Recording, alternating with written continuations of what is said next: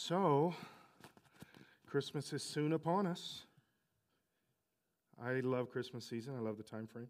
I did hear a, um, a song today. Linda and I had a uh, breakfast meeting in Castle Rock. And so we were driving up there, and she's flipping through the stations, and um, I'm trying to get some beauty sleep. And, and uh,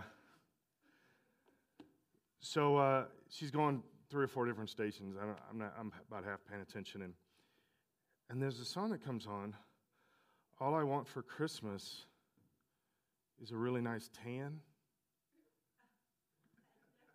It's like a country song, which was its first mistake. and I'm thinking, what, why, do we, why do we let that trash on our radio stations?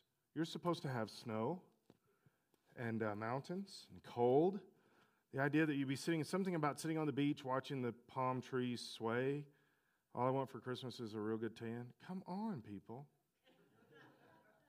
which is which is my wife's heartbeat. That really is her. She wants she would rather be on the beach for Christmas than anywhere else. Is she still back there? Now that I'm running my mouth. Okay. so we have a bunch of stuff this weekend. You see the tent out there. Uh, we, we're going to be having um, breakfast for kids. Well, I guess adults can eat too, but um, and then there's going to be a hayride and a petting zoo, and then they're going to take them downstairs, and there'll be a bunch of stuff going on downstairs, all kinds of things with that. A um, lot of stuff happening, but you do have to sign up the kids on that. So if your kids aren't signed up, and and I and I I mean we're going to let everybody that shows up come to this, but it's very very packed already according to the numbers that we know we can put in the rooms and do the different things um, about 15, 20 kids per room as we go through and do stuff. And so, um, get the get the kids. While we were setting the tent up yesterday, a bunch of people were interested and kept driving by, and and a couple people asked about, um, you know, what are we doing? And I know a couple families went to go sign up after that, and and uh, so. So then, in the evening, Saturday evening, is the production, and that uh, it's an all-day thing. I mean, we're stopping for a few hours in the middle, but then the production in the evening, we got two of those. Um, I don't remember the times. Five and seven is is that right? Five and seven for the uh, for the evening things. Looking forward to that. Uh, we've got some budding stars right here amongst us uh, in the room tonight. It's it's uh, it gives me goosebumps to think about it. But uh, a lot of I mean, it's going to be a good weekend. A lot of stuff. And then for um, Christmas Eve morning, Sunday morning is Christmas Eve morning. Uh, we're only going to have one service. We're going to have a 10 o'clock service here, and then that night we're having a normal uh, Christmas Eve service, which is 6 o'clock. So one service on Sunday, 10 o'clock.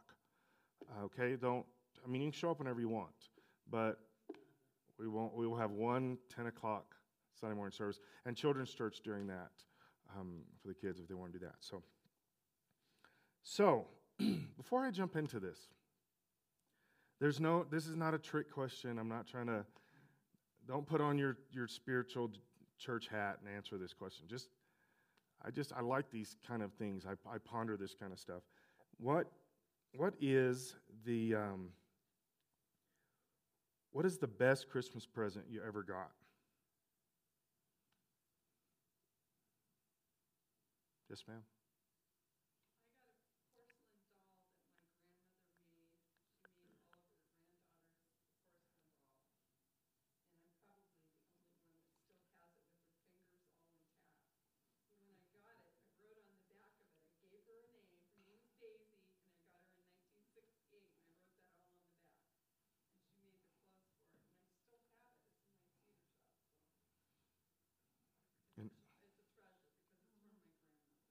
That's cool. That's cool. 1968 was the year my brother was born. He's older than me. Tom? Your doll is older than me.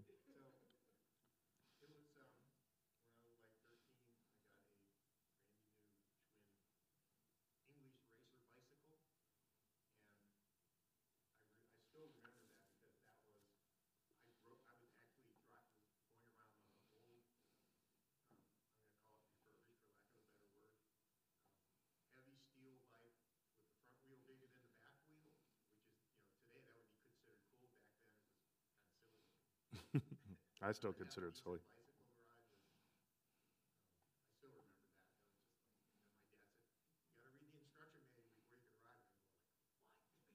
There's an instruction manual for bicycles? Yeah, that, that was that's probably my favorite Christmas present as a kid. I mean, you got adult and a kid, but my uncle bought me and my brother a Schwinn three speed, and uh, man, that was we were big time then. It was like a real bike instead of the stuff my dad found at the garage sales. You know. Yeah. Anybody else? Jacob?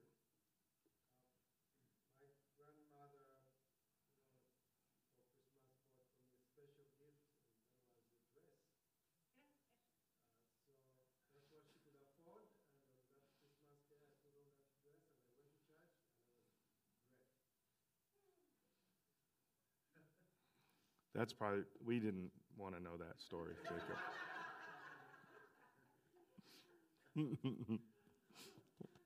and so that's your favorite Christmas present? Yes. Because it only happened once, right? well, I guess there's the bright, bright side of that one. It only happened once. Yes, ma'am.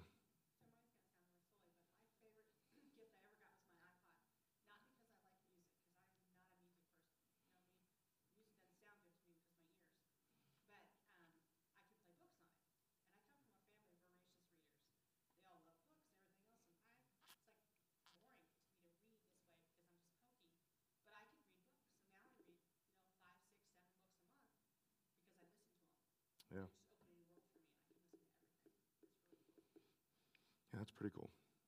And nowadays, your books on audiobooks are becoming j- just very common now. Very common. Yes, ma'am.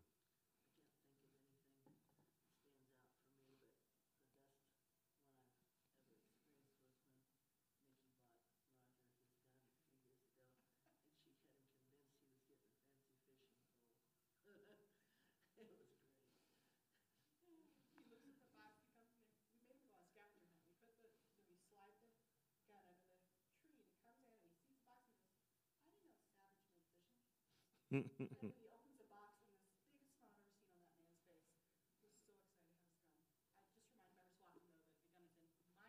Right, sure name. It's your gun. So when somebody gets shot with it, it's your gun.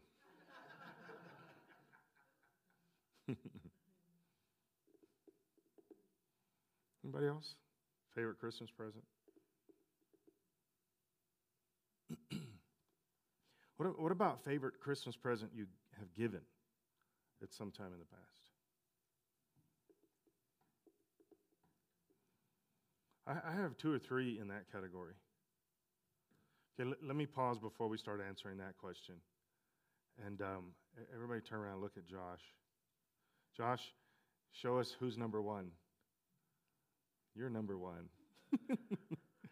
uh, Josh hurt himself pretty good today. He took his fingernail off while he was working on the tent. Something about sledgehammer, you shouldn't put your finger between the sledgehammer and the stake or something like that. Or, I don't know, details, details. But uh, yeah, it was pretty bad.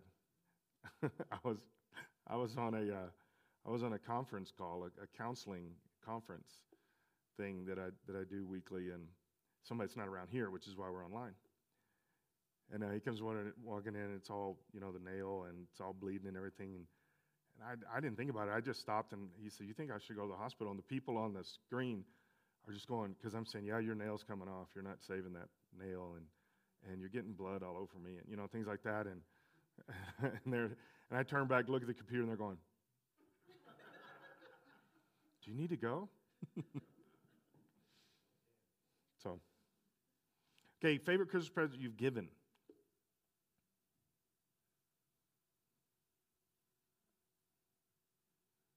Is that Heather?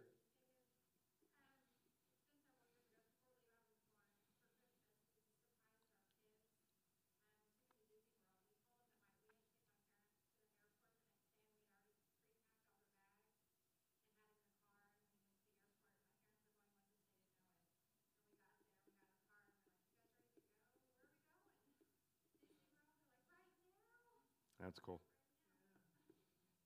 And they'll remember that forever. Yeah.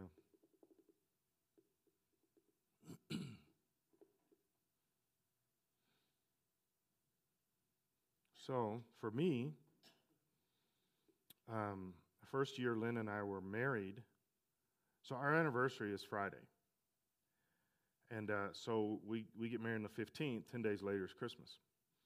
So I was the uh, youth pastor of a church in West Texas. And so we, we I flew back to East Texas. We got married, and then um, 10 days later, we're having Christmas in, in, our, in our apartment. I've been living in this apartment for, for a few months. And and uh, but I had saved up and saved. I made almost no money. I mean, I I I made two hundred dollars a week as a youth pastor. That's what I made. That's it. That was that was total. That was gross. Okay, there was no insurance plans. There was no mileage stuff. There was two hundred dollars a week. That was it. And I was happy to do it. I thought I'm getting paid to be a youth pastor. Who does that? So, um, but I saved and saved and saved. And uh, I'm going to ask Linda if she remembers this. Linda, what, what did I get you the very first year for Christmas?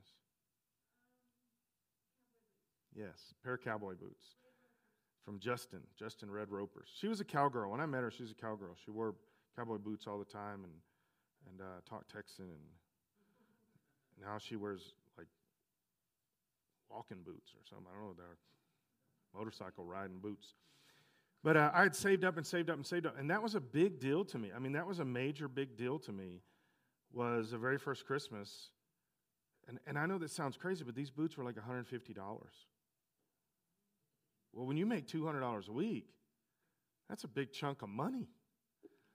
And uh, but I was so excited to get her that. Then the next year for Christmas, I got her something that her and I. If I say this, some of you can be like, "Oh, you didn't." But but her and I really liked the fact that we got this gift for kind of each other for Christmas. Second year? Was it second year? Vacuum cleaner? Got a vacuum? You, you bought your wife a vacuum cleaner for Christmas? Yeah, when you're poor, you celebrate that one. You're doing a little jig because you got a vacuum cleaner for Christmas. So, oh, you always bring that up because you hated them. Oh. Okay. My bad. I got all confused there. I, I got her vision wear and she hated it.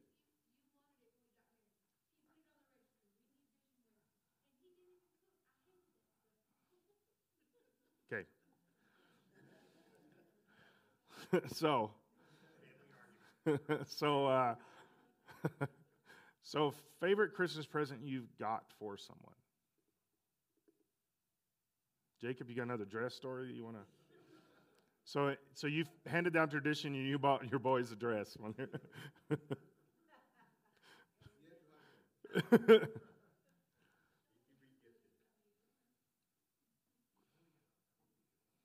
so, nobody? Who?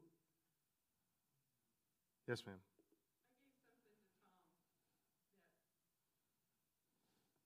I gave something to Tom that I was able to take out of the budget without him really noticing the fact that I bought him a sleigh mantle clock. Because he likes clocks. That's cool.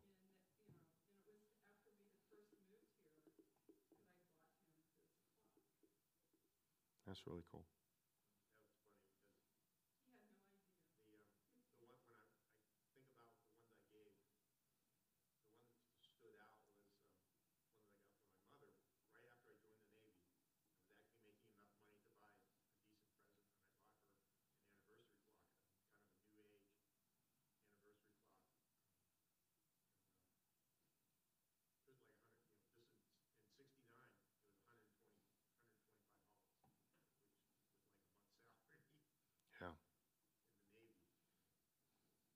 Yeah, you couldn't be in the Air Force where they just pay you a bunch of money.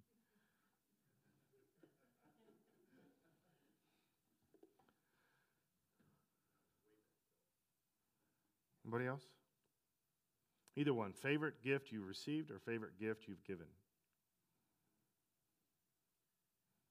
Sarah, I see you want to say something.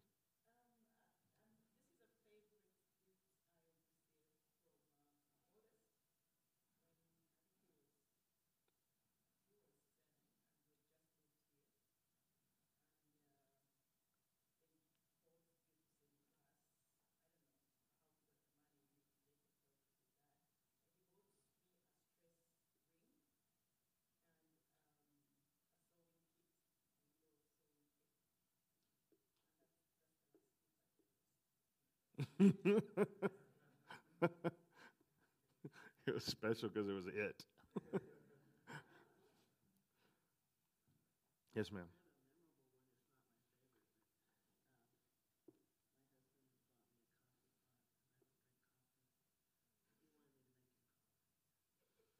That's a thinking, man. Did you guys hear her? Um, one of her most memorable gifts was her husband bought her a coffee pot but she doesn't drink coffee. He does. That's a, that's a thinking man right there.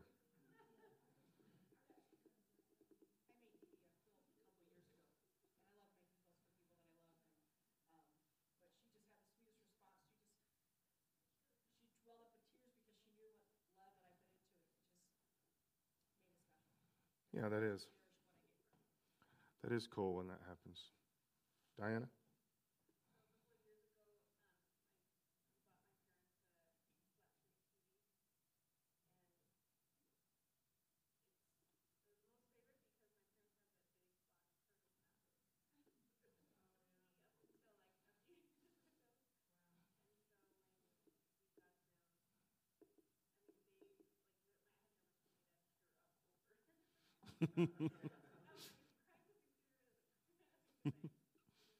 You're the best daughter ever. Yeah. I just thought about it. We just, Lynn and I just passed a milestone. We just got our first um, real Christmas present from our married kids this year. They just sent it, they just shipped it to us. Nice, you know the heaters that are like at outdoor restaurants on the patios? They got us one of those to put on our back deck, big tall thing. Yeah. You, you know what your first instinct is? I don't know about you, but my first instinct is can you guys afford this? Are you, you know, why don't you guys just get yourself something? But you don't want to say that because they'll take that wrong, right? But I don't mean that. I don't want them to spend money on me, but the heater is pretty cool. I will say that. But, but yeah. Okay. Anybody else? Jacob.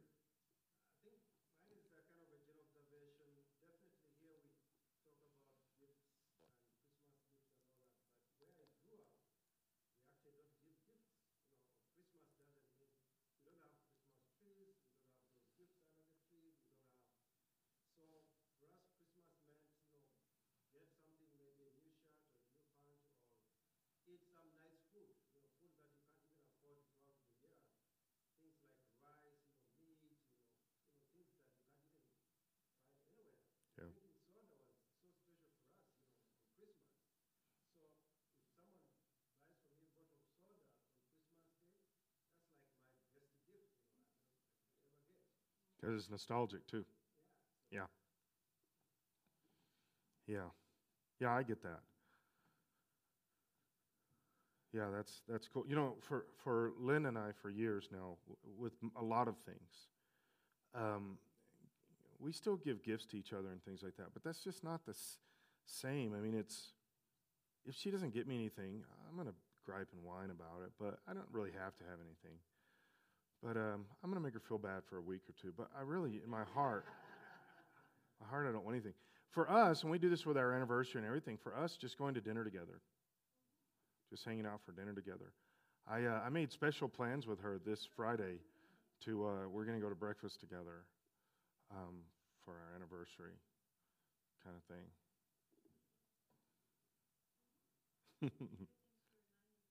thing.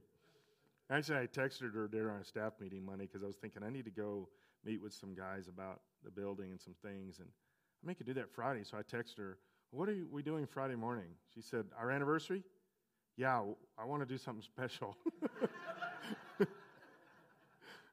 yes, that day, our anniversary day. so, no, now that's one thing. We, we don't do we don't we don't really spend a lot of money, especially right now. You know, you, holiday seasons you're tight. It's just we've been kind of tight financially lately, and so we're not spending. But but eating out is something I will spend money on. And that's where I got to be careful because that's where that's where my downfall is. I don't have to buy things. I don't need knickknacks. I don't need stuff like that. But man, going to a nice restaurant, nice, good idea. That's my love language. Food is my love language. So, okay, so now, now I'm going to let's go to Romans 8. We've, we've looked at some of this scripture, but I want to jump down a little bit farther. But let me ask the question the same way, and this is a spiritual. This just, I was just thinking about this as, as uh, Jacob was saying that, um, kind of put in perspective, kind of thing, you know. So, so here's an interesting question, I think. What would, from you, now you've got to personally in your mind, and you can answer it out loud too. I, I wouldn't, I would like that. But this is a question for you. This is not a general question. When, usually, when we ask these kind of questions, we kind of subconsciously make it a general church question kind of thing. We don't think personally. But if if if um, if you could say, and you can ask it one way or the other, either from Jesus, what would Jesus like from you for Christmas, or what would you like to be able to give to Jesus for Christmas? Um, and I'm going to say I'm going to assume that every one of us in here are Christians. Let's just start with that. If you're not, that's the answer to that question. Okay, your soul. But but say we're all Christians, and uh, I just want to generalize. I, I look across, and I, I, know a few of you I know are not. Um, so let's just assume that all of us in here are Christians, and uh, get that one off the table. What if you could say, I think this would be something that either Jesus would want for me or I could give? I think that's kind of the same question, but uh, what do you think that might be?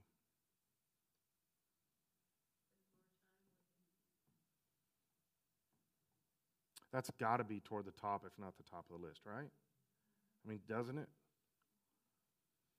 I, have been thinking about this so much. And, and I know that a lot of things over our churches uh, last six to nine months have just added to this so much more.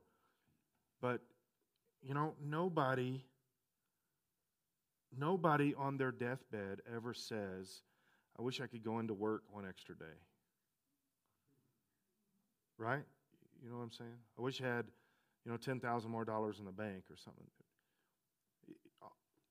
And, and by the way, I've spent a lot of time over the years, a lot of moments with people at their last breath. I have, I have watched a lot of people in my life take their last breath. And, um, and the conversations right before that are always almost identical. They're always about family, about friends, the closest people in your life, um, making sure they're okay. Uh, you know, don't worry about me. I'm fine. I wish I could have spent more time. You know, usually right after some somebody says, you know, a kid that flies in that hadn't seen mom and dad in 10 years. I wish I would have had more time. That one's always ironic to me, you know. Um, well, then why didn't you fly in last week? Right? But it, relationships a big thing, so that's got to be, doesn't that have to be toward the top of the list? That if Jesus could say to you right now, this is what I would like from you. You want to give me something for Christmas this year? This is what I would like. It's one of those, at least in the top three, has got to be I just want more time with you. Just time. I just, I just need more time. Unadulterated, right? You understand what I'm saying? Not, not with all the other stuff. This is one of the things I've used this example different times over the years, but specifically when your kids are little, parents of younger children, like 10 and under kind of thing, uh, you're just busy all the time. You're just busy, busy, busy, busy. And you never come up for air. For years, you never come up for a decade. You don't come up for air. And and one of the things that in, in counseling couples a lot over the years, that the um, the basic thing with with that the, with the mom and dad in those circumstances, they don't ever have time with the other person, the spouse, because of the kids. The kids are demanding, right? Uh, one, two, three. You throw four or five in there, and you just you don't have an existence. You are not an individual. And just have time with each other. And it's interesting that while we understand that dynamic with natural relationships, it's like we forget that when it comes to relationship with God. It just, we don't think about, doesn't He just want time with us? Right? So, something else. What, what do you think? What do you think?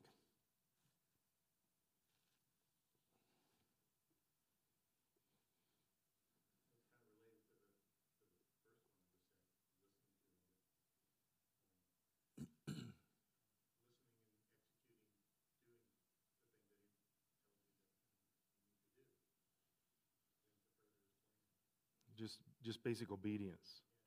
Yeah. Yeah. It, in, in the epistles of John, where he says, um, If you say that you love me, but you don't keep my commandments, what does he say? It's a lie. You can't say that you really love me and not obey me. You just can't. Those are those are not compatible. Disobedience and love do not go hand in hand.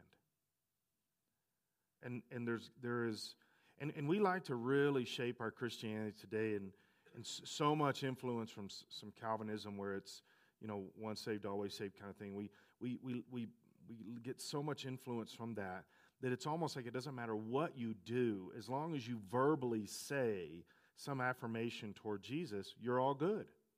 Everything's okay. Life is okay. Jesus is good with you. Everything's good. Except Scripture disagrees with that over and over and over. He says, How can you say you love me? I, this, is, this is what always comes into my mind during this. And, I, and I've had many, many different conversations with, with couples in counseling over the years about this specific subject. In fact, I talked with a, a gentleman this morning um, that was asking about a couple that he knew that was going, that had been going, this was from years ago, had gone through infidelity and, and uh, adultery, different things in their marriage.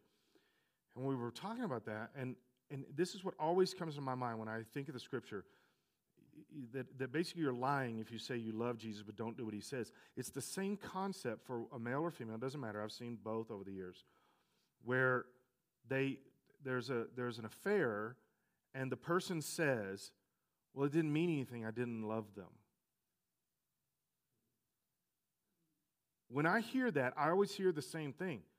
Not that person saying to them about the third person, I didn't love them. What I'm hearing is, I really don't love you. That's what I hear. Well, they didn't mean anything to me. I didn't love them. I love you. They wouldn't be in this if you loved them. That's how, that's how simple that is. How can you say that you love them and cheat on them? That's not compatible. Doesn't matter what you verbalize, doesn't matter how you get that out of your mouth or try to justify it in your mind or whatever. That it doesn't exist. You can't you can't have both of those. Well, I guess you could say, well, I really do love them, although I cheated on them. But, but here's the reality you love somebody else more. It's you. Way more. Way, way, way, way more. Right? So, so just doing what he says. W- wouldn't it be cool this year if we just proactively said, Lord, I'm going to do the very best that I can to just obey you?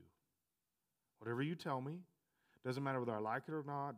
Doesn't matter whether I feel like it's the best option or justified or what, but I'm just going to do what you say. I'm going to do what your word says. Think how, think how different our lives would be. Just, just this year, how different they would be. Anything else you're saying? This is this is something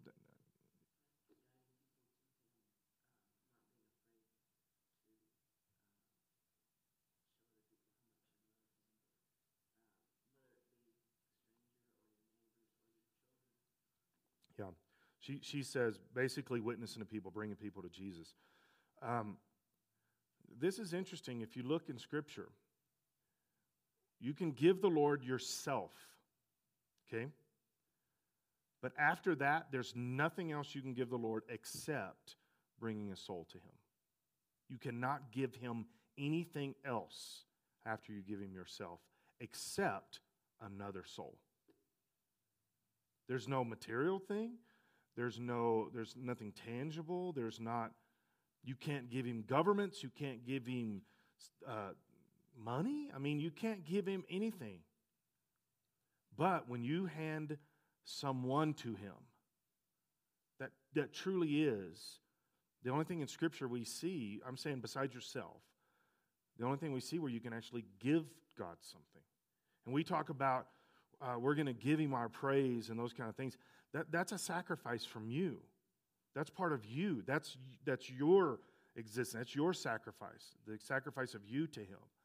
Um, that's not another thing. It's not, a, it's not something else. In fact, this is one of the things I think we get confused in the church world about worship is we think it's something that we're going to get together and do. And this is why sometimes churches struggle in worshiping, is because now we're going to put our worship coat on and we're going to sing, and we're going to do all this stuff, and we're going to worship. And then we, we, take it back off afterwards. That's why we labor through it sometimes. It's like walking through quicksand, because it has to be us. It is us. It's, it's, it's the, the labor of ourself being sacrificed to the Lord. The only other thing is handing him a person saying, I've talked to them about you. I love you so much, Jesus. I talked to them about you.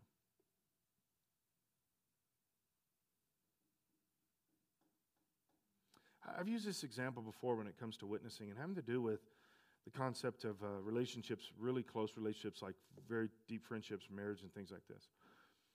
Um, taking from the scripture that says, if you deny me, um, I will deny you, kind of thing. I mean, I'm paraphrasing, but that's kind of what the scripture says, right? If you deny me before people, deny me before men, kind of thing. So I was thinking about this years ago, kind of a revelation in, in my um, relationship with Linda was if, if um, I want to be careful, I don't want to overdo this a little bit, but I want to make sure you understand where I'm trying to go with this. Um, if, if you're both feeling romantic and, and love is in the air, and you say to each other, I really love you. That means a lot, right? Means a lot. But what does it mean more when love is in the air to say I love you to that person or use the the other extreme. You're at the work site, and a couple of the, I'm going to use males, a couple of the guys are standing around picking on the old ball and chain at home. And you stand up and to them at that moment and say, I don't talk about my wife that way. My wife is not the ball and chain. She's my best friend. She's my everything. And then your wife hears about it. Which, which does she like more? That one. Right? Well, it's the same way with Jesus. When, when, the, when, the, when we're in church and the songs being sang and pastor is amazingly playing the piano and the worship is happening and we say to Jesus, I worship you, that means a lot to him. But don't you think it means more when you're in the public setting and you say to somebody that's going through something, I know the answer to your problems. It's Jesus.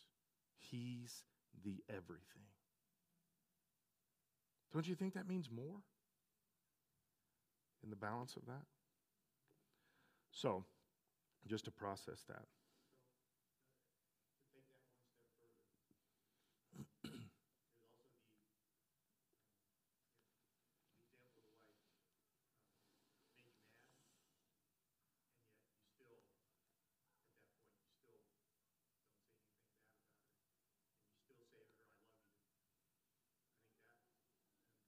That's going too far.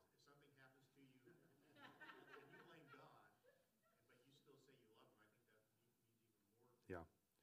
It really does.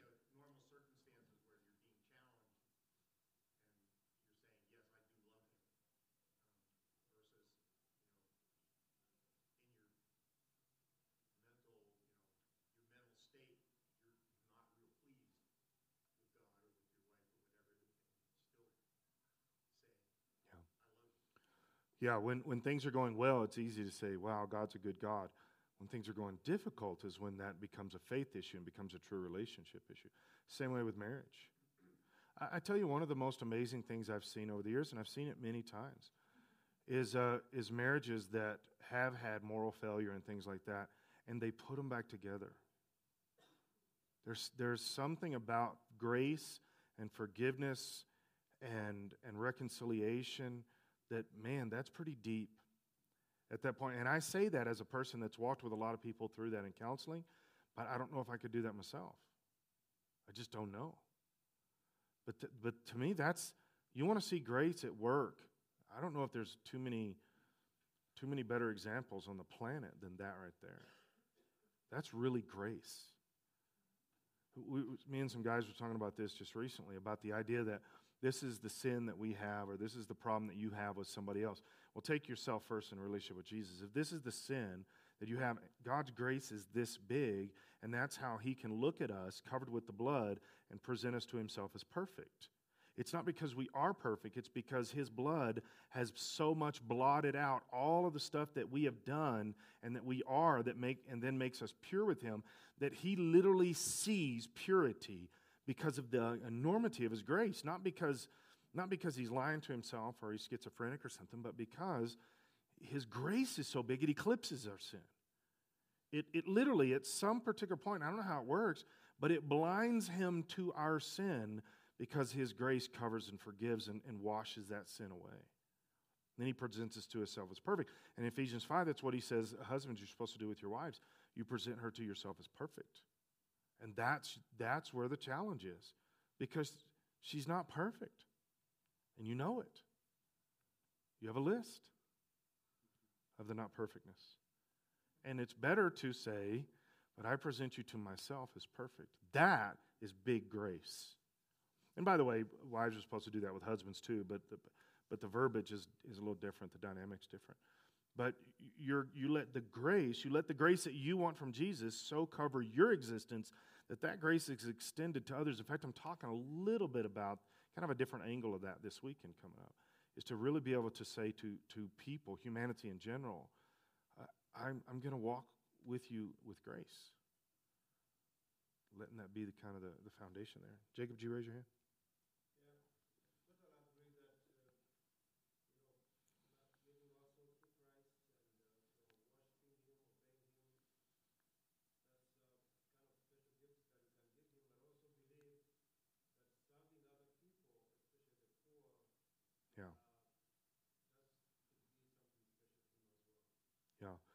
Yeah, that's the concept of, of bringing somebody to Jesus. That scripture says when you give somebody a, a cup of cold water in his name, you're doing it like you're doing it to him. That's a gift. That's a human that you're basically saying to the Lord, Lord, they're yours.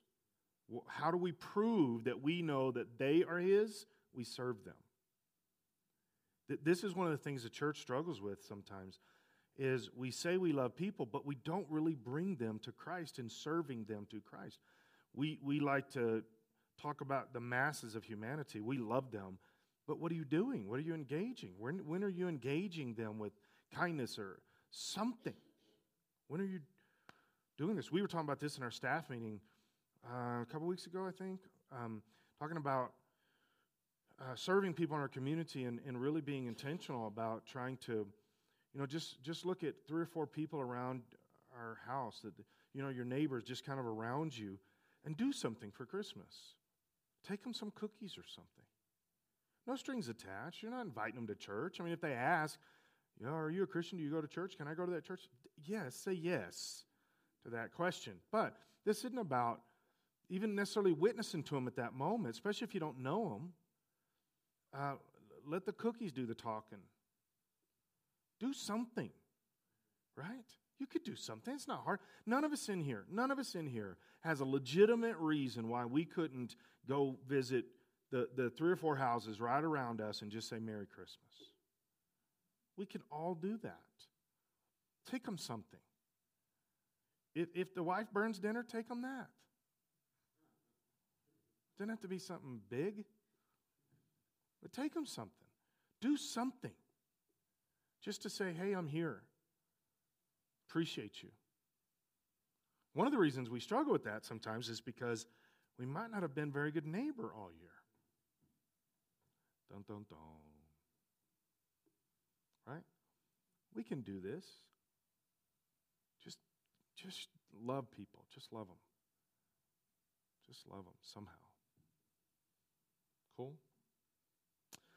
Okay, I want to go back to um, Romans chapter 8. And um, we looked at this a month and a half ago, walked down through it. This is in verse 22. It says, For we know that all creation has been groaning as in the pains of childbirth, right up to the present time. Um, I, I, focused really on the, um, the couple scriptures right before it. Um, creation looks forward to the day when it will join God's children in glorious freedom, death, and decay. But I want to look at verse 22, and then we're going to go down a little bit further. Now, this is in the context we've been looking at about um, the um, God's creation, His cosmos. That when Jesus Christ, John 3:16, again, John 3:16 says, "For God so loved the world." Remember that word "world" is not planet, people, or time frame. Okay, aeon is the Greek for that, a, a specific time. It is the word cosmos. He could have meant people. He could have said people if he meant people, but he didn't just mean people. He didn't just mean the planet, terra firma. He didn't mean a, t- a specific time of, of uh, the existence of creation. He specifically said cosmos because he's trying to, it's a bigger subject than what we give it credit for, okay? So, for God so loved his perfect, amazing creation that he sent Jesus Christ to put this back in order, that he sent Jesus to die on the cross so that humanity could be made right with God and start the process of creation being brought back or redeemed back to God. Okay? Now, in verse 22, it says, For we all know that creation has been groaning. And usually I stop right there and we talk about that, but the, the next part of the sentence is, as in the pains of childbirth, right up to the present time. Why does he use that mental picture? as a, as a qualifier for the type of groaning that creation is doing. Remember, nothing in Scripture is an accident, it's not coincidental. When he says something, he's specifically trying to get us to think a certain way so that we understand uh, the truth of the deeper understanding of who God is in the process. So he says, he's talking about this cosmos, he's talking about this perfect creation that he's designed, puts humanity at the middle of it. Humanity sins and, and, and begins the destruction and the perversion and the broken, breaking of this creation. Not just, not just the loss of a soul, but the breaking of creation the destruction of all of his creation, the destruction of his perfection. That's what happens when Adam and Eve sin. And by the way, that's still what happens when we sin. Okay? When we sin, we bring darkness to the table. The, the um, a big thick molasses of, of evil we bring with just we think it's just a sin it's just going to do this little moment it's like a, a point somewhere in this spherical map of, of etherealness in our existence, that's where that sin was. But it's not, it is, it, it is us. It, it gets in our spirit, it brings darkness with it. It's not isolated to a moment in time, it's not isolated to a specific thing. It's the, the reason that we chose to sin is because we were giving into something that's bigger than us, that is, that is uh, Satan influenced. Sin, all sin is Satan influenced. Whether you stumble into it or it's premeditated, sin is Satan influenced. Satan directed, Satan birthed. So when we are part of that, we're connecting spiritually to this, this evil, this darkness that is pressing, this spirit of Antichrist, is the way uh, Thessalonians says it, that this spirit of Antichrist that's flowing over the earth that is pushing and pushing and pushing. That's why it's so important that we that we don't sin, not just because of us, although that's obviously the primary reason, but it's because we're we're feeding we're feeding the evil beast of of antichrist in society when we sin. We think it's just isolated. It's not. It's all it's all connected together. And so now he says that that because of all this, this creation, creation is, is waiting, groaning. And then it says, For we know that all creation has been groaning. And then this is how he describes it or qualifies it groaning as in the pains of childbirth right up to the present time. Why does he use that descriptor, Tom?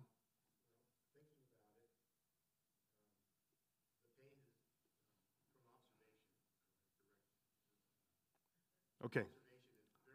Duly noted.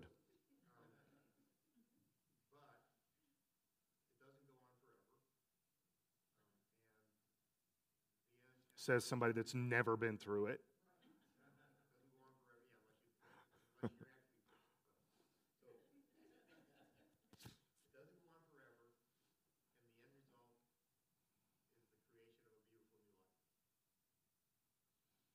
That's some legitimacy there. The creation is waiting because there is going to be something in the future. There is going to be a change and a birth in the future. There is. I'm saying specifically creation. We're not talking about humanity and the salvation of humanity. We're talking about creation itself. All the stuff, the things that God created from, from an ant to a tree to a star out in the solar system somewhere. All of creation is, is waiting for the, um, a specific moment in the future. Creation doesn't know it. And, and again, I don't want to over personify creation. I don't think creation is this mystical. That's spiritism. We don't believe that, you know, that creation has this spiritual life of its own, but at some level it does have something, or it wouldn't use all these descriptors. Okay? So uh, it's, it, is, it is not permanent, and there is something coming. Those are, those are both good um, those are both good parts of this. Anything else?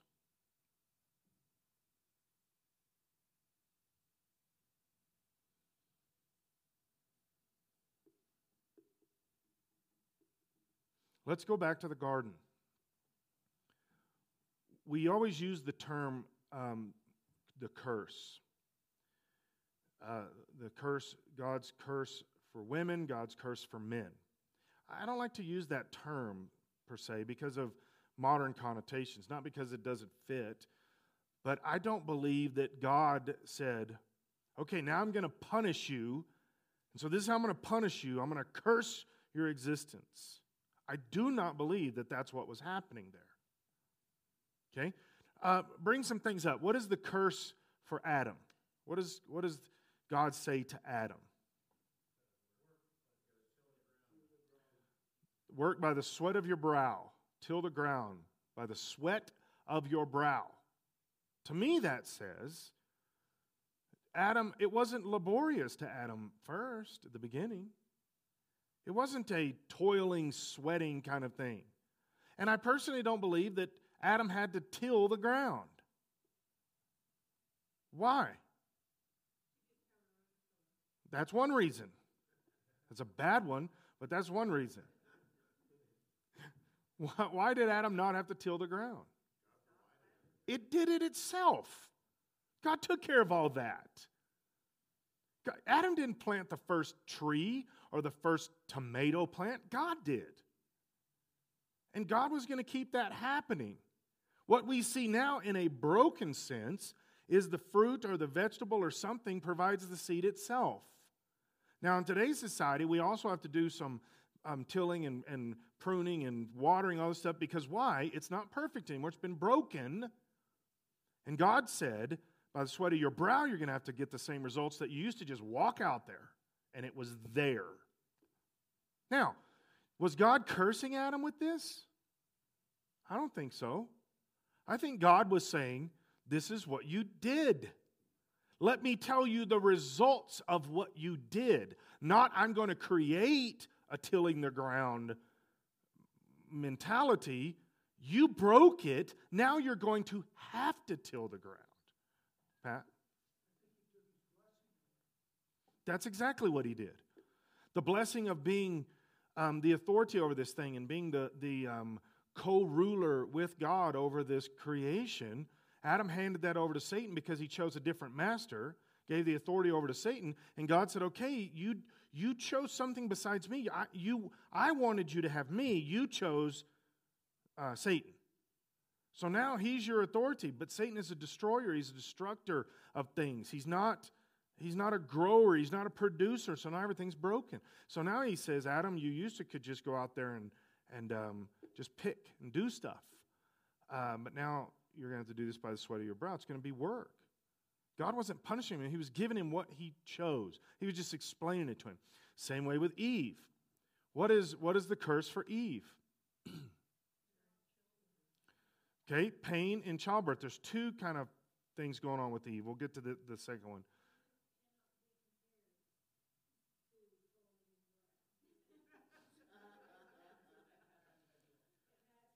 You're right. It is much more challenging to, to till the ground. So, so okay. So what is the word? What does the word Eve mean? Well, first let's back up. What is the first thing that Adam calls Eve?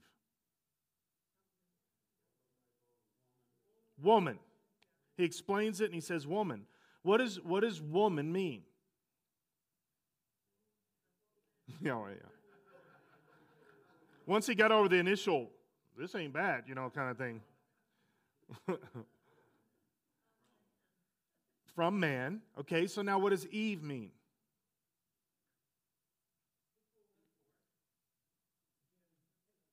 The beginning from man, the beginning of humanity.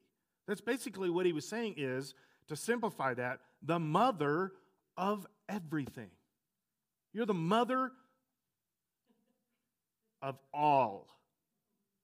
Forever, you will be the first mother ever of everything. So, that's what God planned with Eve. Now, let's put in the same process, uh, concept as Adam walking out in the garden and, and just walking out, and he doesn't have to till the ground, he doesn't have to do anything. The fruit is there and it's low hanging and it's ready to go. And I, I, this is just me um, personally. I don't believe, again, I can't prove this, um, but I don't believe fruit fell to the ground and rotted. I don't believe that. I believe it fell to the ground and grew something. You say, well, to grow something, it has to rot and die for it to grow something else. That is under the sin. Remember, there was no death. There was no death in the garden. Rotting, decaying, dying didn't exist. This is my opinion, okay? You don't have to buy all this. But we know that dying didn't exist. So, how did plants do this? God did it. God just made it all happen. But then Adam breaks it, so he has to now he has to toil. And now there's going to be death, and the seed has to he has to wait for the seed. It has to be cycles and all this other kind of stuff that I don't think he had to I don't think he had to deal with in the garden. In fact, one of the reasons I believe this is because when we get to eternity, remember growing all along the sides of the river, coming out of the very um, uh, city of God, growing all on sides of rivers. What? Those trees again from the garden. And it says they grow their fruit. What is the cycle mentioned in, in Revelation of the trees growing this fruit? All year round, every month, a different fruit. That's what it was in the garden. That's how it wasn't. That It didn't. It, there wasn't life and death cycles. There was only life cycles. Just life. So now we go to Eve, same thing. Eve is the mother of all humanity, and there is supposed to be only life from her, no death from her. Okay? I don't know how much I want to go down this road, but using the same term of cycles, that is a death, life, death, life cycle that happens every single month. And it's not the way God, in my opinion, it's not the way God originally intended it. There was only supposed to be life from Eve, not death. And so then God said, You chose somebody besides me. You chose Satan to have the authority. So now you've brought death as the mother of all creation. You've actually brought death to the concept of giving life. Now there's going to be pain in childbirth. And before basically modern um, medical science, there was a lot of deaths in childbirth, too. Moms didn't always make it in childbirth. You have a hand up?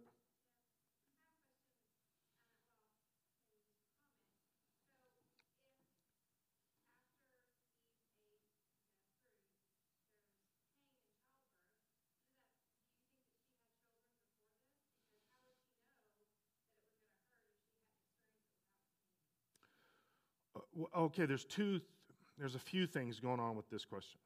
All right. First, uh, God just tells her. She doesn't necessarily know. It's the same with Adam. Adam didn't know tilling the ground before God told him. Okay? He just said, Adam, I mean, I'm putting other words into it, but he said, Adam, you used to just have to walk out and pick the fruit. Now you're going to have to work for it. Adam didn't know, even though he said you're going to work by the sweat of your brow, Adam didn't know what that meant before he said it. Okay? Same thing with Eve. I don't think she knew what it meant before God said it. I don't think that Adam and Eve had children in the garden. Um, I wouldn't, I wouldn't make that across the board, risk my life on that. Okay? Because there's some other issues going on here with the, with the, the Nephilim and some of the other things in Scripture where there are other people that we come across later. When, when, when um, Cain is, after he kills uh, Abel and he's wandering the earth, and God puts a mark on his forehead for all the people of the earth to see the mark on his forehead. That's kind of strange because the way we're reading it, Cain and Abel were the first two children ever. Right? So, who are all these other people that Cain is wandering across the earth with the mark on his forehead that says he murdered his brother? Right? I don't want to unpack that tonight. okay, that is a big, big subject. I don't think Adam and Eve had children before this, but I wouldn't, to use the terminology, I wouldn't bet against it because we do know one thing when we're reading through Scripture God doesn't tell us everything that was happening. There's some things we don't have answers for how that got there, or how that happened, or how these people, who are these people Cain is seeing, and all this. I mean, there's just some things we don't know. But I don't think the, the, um, the debate for it is really because she didn't know, so maybe God, maybe she did know, because that, the same way with Adam, that means Adam would have to have known what that was before God said that to him, too. And he, and he doesn't, and I don't necessarily believe that Eve.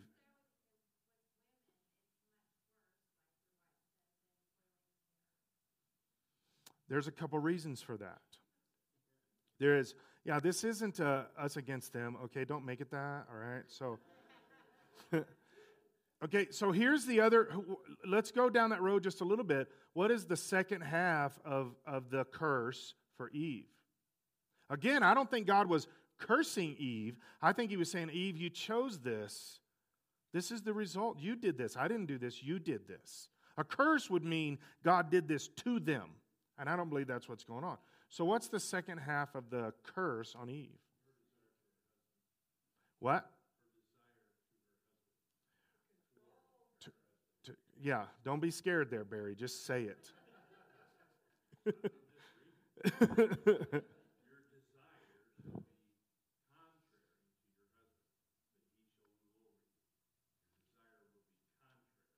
Yes. There will be a constant. Um, now, I, let me put this within a little bit of perspective. I believe the, the, when a man and a woman really try to serve God the best they can in marriage, I believe that does go. I believe in Ephesians 4, where it says, Wives, submit to your husbands, that's the, that's the, the counter attack against this kind of thing. But it still doesn't take it off the table. All right? uh, another way to say it is a desire, a wife's desire to rule, or, or um, let me use some mental picture for us so we kind of get this to step in front of him and take the authority. Why? Why does God say, again, I don't think God did this to woman. Same thing, he didn't do this to man, he didn't do this to woman. He said, This is what you chose. I'm just explaining what it's going to look like. When? When she took the fruit. Yes. Because why? Adam and Eve are both standing there, right? And um, Satan is, is talking to them both. Wouldn't this fruit look good? When you want, don't you want to be like God or whatever the case is? And it's just, it's, it's just, uh, it just drives me crazy that Adam just stood there quietly. Wimp. Just stood there. You know what he's saying basically is this is what's going through Adam's head. God said this is going to kill us. Do you want to try it, Eve? If he, it, where's chivalry? Chivalry should have said, you know what, Eve, I got this. If it's going to kill us, it's going to be me, girl. I'm going to take this one for you. That's what he should have said. But he didn't. He just stood and watched, and Eve's like, okay, if you won't, I'll take it. And God said, Eve, that's the choice you made, and for the rest of existence, that's going to be the battle. Now, I believe that one of the things that fuels that, and because I do get a lot of counseling times over the years where the, the man is saying, well, she's overbearing and domineering, and she tries to be the boss and does all this other kind of stuff. My first natural instinct, and I'm not near as bad as my wife is about this. My first natural instinct, anybody idea what it is? When a man is saying to me, just a thing, I'll give you a second, Linda. When a man is saying she's a bossy and she won't let me be in charge, or whatever the case is, what do you think goes through my head as the, the problem most of the time? He's not being a man. There's a vacuum, which is why she's doing that. There's a vacuum. Most women are not like, I'm going to rule. That's not, I mean, I've seen that, but it's that's not really what's going on most of the time. Most of the time, he's just standing there being a nothing, a bump on the log, spiritually, uh, relationally, emotionally, parentally, all this other stuff. And she says, Okay, if you're not, then I will. And then she gets the flack for being the I will. Most of the time, it's because he won't. Is that what you were going to say, Linda? Mostly? You want to add to that, change it?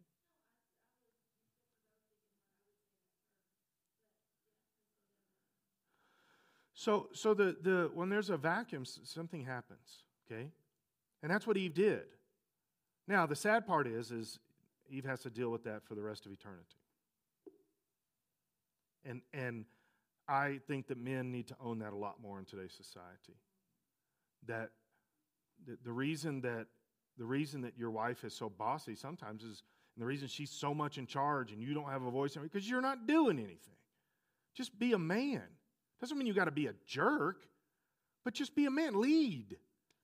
My wife, I've heard her say this to women for years and years. If a man will just lead, most women like that. Most women don't struggle with that. Just lead. You don't have to get it right. You don't have to, you're still trying to do it as a couple, but just lead. If, are you, this is some of the things that men, we're supposed to be doing. You're supposed to be leading your family in God, praying with your family, talking about leading them in the things of life, talking about stuff. This is a big one with parenting. A lot of times, guys like to just sit back and let mom be the heavy. Right?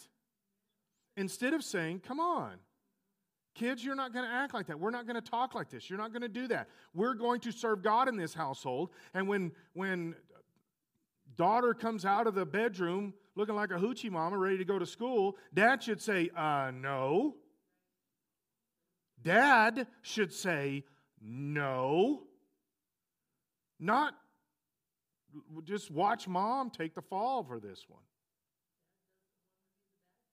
He doesn't. It's easier. Mom's talking a lot anyway. Let her talk there. That's it's a wimpy way out. It's wimpy way out. Sarah?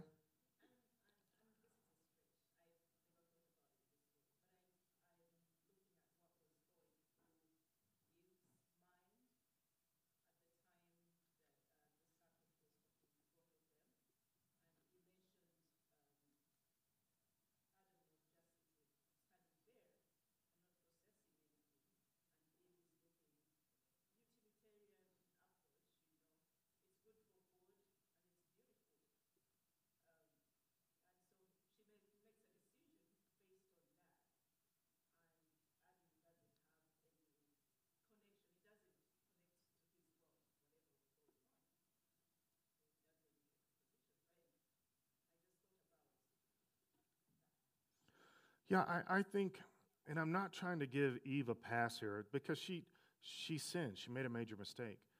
Um, major, it's affecting us all. But but at some particular point, she was kind of being caught up in the moment the way that God had designed woman.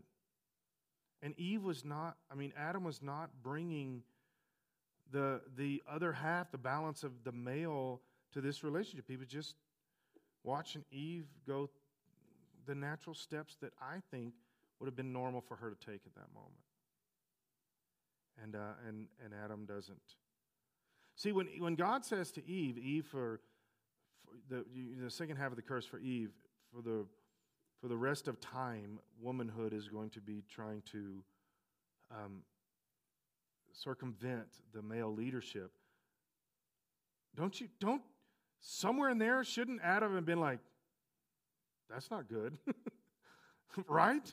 I mean, this is a this is an issue for Adam too. It's not just an Eve issue; it's an Adam issue. Uh, it, it, both of them got this. Mike, did you have something?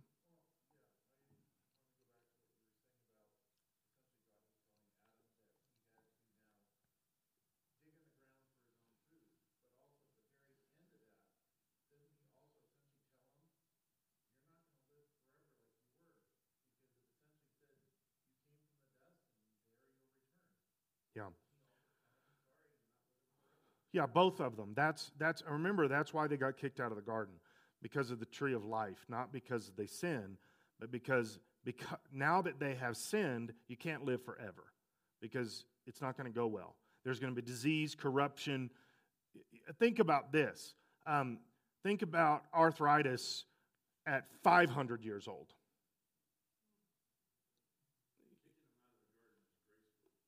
It was. It, it, it, actually was because they. This is the this is the what I the term I always use because in my head this is what I see. After a while, eating of the tree of life over and over and over and over for year after year, um, when your body is dying and decaying, turns us into zombies.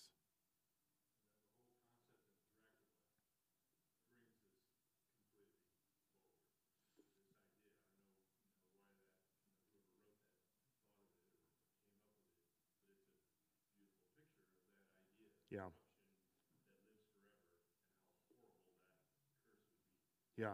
That, that's why I, I did a, a, sermon years, this seven or eight years, right before I got here, a couple years before I came here, about this, this, this uh, attraction that society has toward um, vampires and things like that. And I believe part of the reason that society is so attracted to it is because it is a description of humanity uh, in the garden, except that it is uh, glorified and made to be cool, sexy, attractive, all that kind of stuff, when it's exactly the opposite. Living forever and ever and ever in a dying body, there's nothing attractive about that. There's nothing cool and sexy, even if you do have sharp teeth. There's nothing cool about that. And by the way, let me just throw this out here. Do you realize that your stomach does not digest blood? Just this is kind of this is just kind of weird in my head, okay? It may not mean anything to you. Blood is the life of everything. Blood is literally the life of everything, including our only hope for spiritual life. But our bodies don't digest it.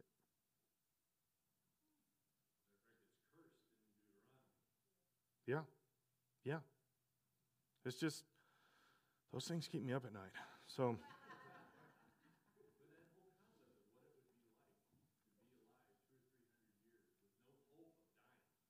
Yeah. Yeah. Yeah, I, I'm reading this science fiction book. It's, it's not Christian or anything. In fact, I think the guy that wrote's a Mormon. But, but um, and one of the characters in the science fiction book is an immortal. And he's been on the earth for thousands of years. And some of the, the statements that, they, that the author, I think, has really captured something here and writes down is the despair and the nothingness of this person. What is the point? If you live forever, what's the point? We think that would be cool, but what's the point? The reason that we have a point is because our lives are finite and we get one shot at this and we can do something, right?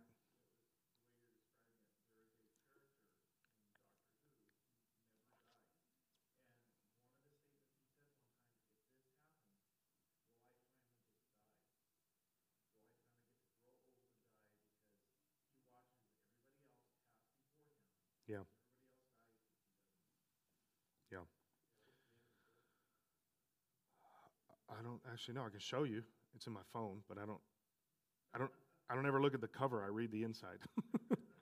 it's digital. I don't know what the. I don't even know what the cover looks like. but I can show you. It's a whole series. It's like seven books. But um, Brandon Sanderson, I think, is the author's name. I don't know. I could show you. All right. So how are we going to pray about this? Coming back full circle in Romans, creation groaning, one of the aspects is it's going to demand pain. It's going to demand pain because we brought that. We brought that to the table. And, and I believe that can go across the board emotional, mental, spiritual, everything. Sin brings pain. even residual. In other words, you don't have to actually actively be sinning to have pain. It's the darkness, it's the, the disease of this thing. So, so, with all of that said, how are we going to pray?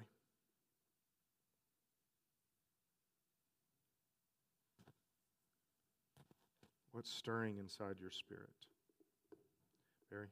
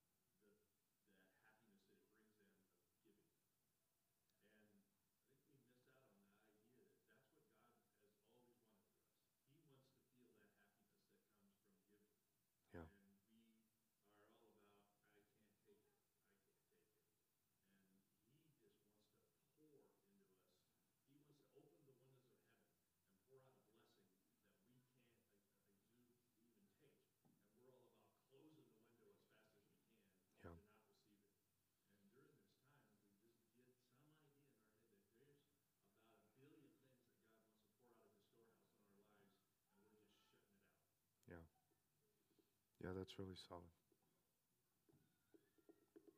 Yeah, I think we all struggle with that. I know I do. Well, let's just leave it at that and pray about that. and, uh, and, and maybe I, something that's been kind of consistent the last month or two with this is getting our eyes opened, seeing, and, and going along with what Barry is saying there. God wants us to see more than we see. So let's pray. God, we thank you so much for you and uh, how big you really are and how amazing you, you are and how much you love us, Lord. We, we know it some in our head, but God, I, I do believe we struggle getting it into our spirit that you really are an amazing, loving, gift giving, blessing God. And uh, Lord, we ask you to help us to, to, to just let go and let you be in charge. God, we do want to we do want to be obedient to you because your kindness pushes us towards that. Lord, we want to spend time with you because it's relationship. And uh, Lord, we just want to, to learn to let you be God way bigger than what we do uh, right now. So, Lord, cover us with you, fill us with your spirit, and help us to walk in you more than we've ever walked in you before. And God, help us to be just love and light and a blessing to uh, people during this Christmas season. And then we see that too from you. In the name of Jesus, we pray. Amen. Amen. All right. You don't have to go home, but you got to get out of here.